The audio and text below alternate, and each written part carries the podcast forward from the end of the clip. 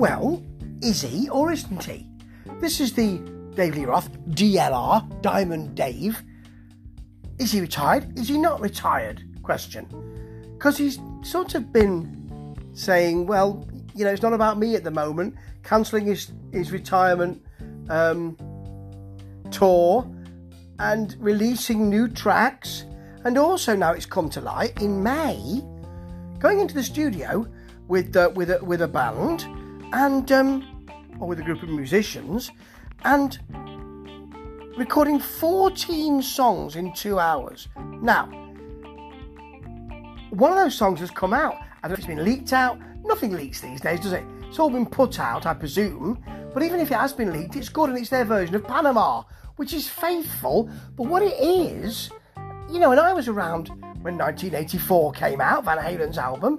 You know, I was fairly young during that time. I'm not anymore, but I was then. And I remember it being very slick and very radio and very focused and very short and fun. But this is even more fun. He's kind of, you know, he's still got some of the voice I thought, oh, this has been, or rather, or actually, more or less all of the voice you'd expect. He was never a great singer. It wasn't about him singing, it was about the whole package. And stuff I've seen of him live recently, although he doesn't move about and do the splits like he used to, and you wouldn't expect that, he's still got real charisma. So it's never about him being a singer, but the voice you'd expect from the past is more or less all there. And I thought, oh, that'll be auto tuned and, and fixed in post, won't it? But what they're saying is they went into a studio and they went into Henson Recording Studio, just did the two hours, did the 14 songs, so that's live.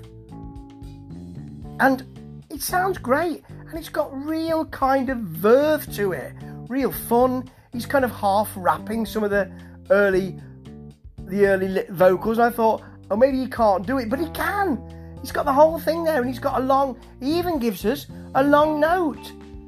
You know, after the after the guitar solo, when the whole thing comes in again, gives us a long note there as well. Holds it.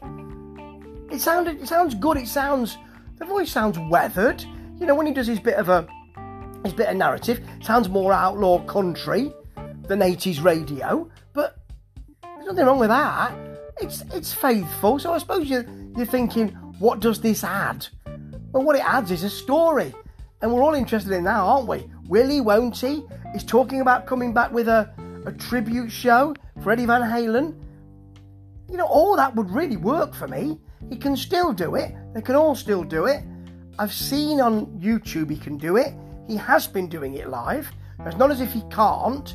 And this shows he can still sing it which I was concerned about with some of those YouTube clips I saw. But if this is live, with no overdubs or anything else, it's pretty impressive. So it is all about his vocal here, and it is all about whether he can do that, and he still can. And actually, this is really good to spend time with. Welcome back, DLR. You never really went away. Ta ta.